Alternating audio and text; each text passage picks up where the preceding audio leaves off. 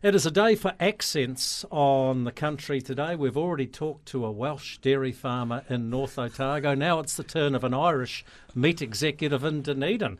Uh, joining us in the studio is Derek Ramsay. He's the Group and Sales Marketing Manager uh, for Affco took over from a bloke by the name of Mark de Lautour, who you heard yesterday, who's moved on to Open Country Dairy. And of course, our old friend, uh, Tom Young, National Livestock Manager for Affco, who wants to open the batting on the price of lamb. Lads, right, they're pointing at one another. I'll start with you, Tom. Of course you will, Jamie. Yeah, of course I will. So it's going to start with, is it starting with the six already?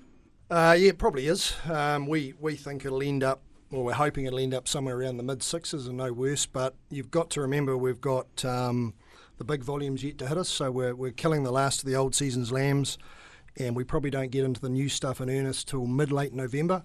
So the market will be tested then when we're killing sort of 80 or 100,000. This is Affco in the North Island and 40 or 50,000 in the South Island. So we have some big volumes through the plants, and then we'll know what, what this uh, product's well, well, well, traditionally at this time of the year, we're getting the very first of the early drafts in. There's a big premium on them. It's not there this season. And all, traditionally also, we see the schedule drop away when we get into the height of the season, you know, like January, February, March. Where might it bottom out?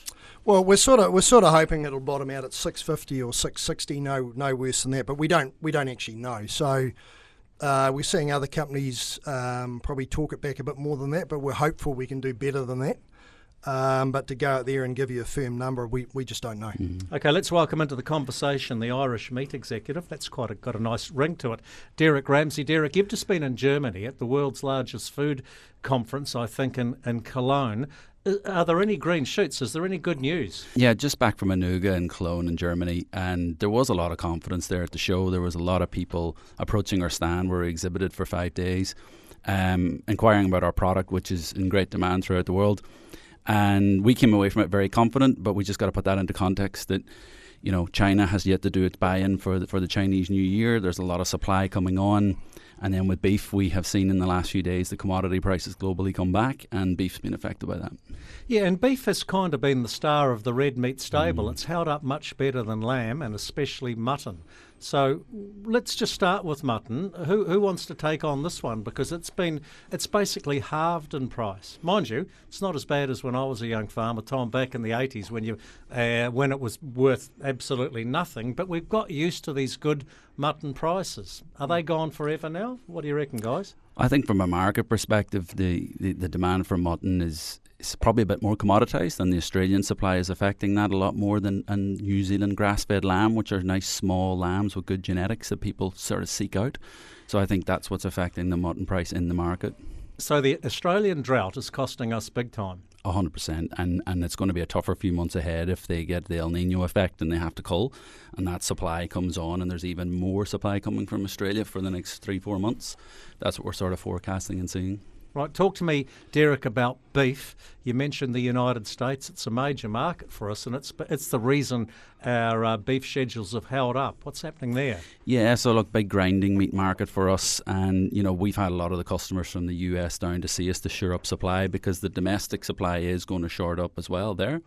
So we were expecting that to strengthen and, and uh, as the months went on, but what's actually happened in the last few days is it's fallen backwards. So it's following the commodity prices sort of down. So we've seen that soften. Um, so beef's going to probably have a little micro fall before I hope uh, a better sort of three year period. What about what, what's happening in the Middle East at the moment? The world doesn't mm. like unsettled times. We're in very unsettled times. We're still battling away in Ukraine, metaphorically. Of course, we're not. They are. Mm-hmm. But it doesn't help, does it? No, it doesn't. And then we've got the other conflict in, in the Gaza Strip as well, which is adding to tensions. So there's a lot of factors going on in sort of commodity markets and, and global markets right now, and, and we're tied up in all of that. Tom Young, it's your job. But where's the good news part of the story for red meat? Come on. so, uh, well, there's always a good news story, isn't there, somewhere? And I think we've got probably a good six or 12 months before we see any particularly great news. But, you know, we're sort of hopeful at some point soon we'll reach the bottom and then we'll claw our way back out of it.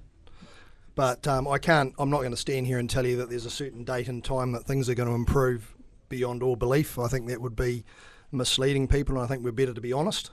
Um, and say, yep, it's certainly going to be a little bit harder than probably we thought. Um, but you know, I think we've already seen a little bit of a bounce off the bottom with some of our products. So we're probably already sort of turning that corner. So things are improving. Well, here, here's a good news story. I was in your home patch last week, Hawke's Bay. Your province is looking a picture.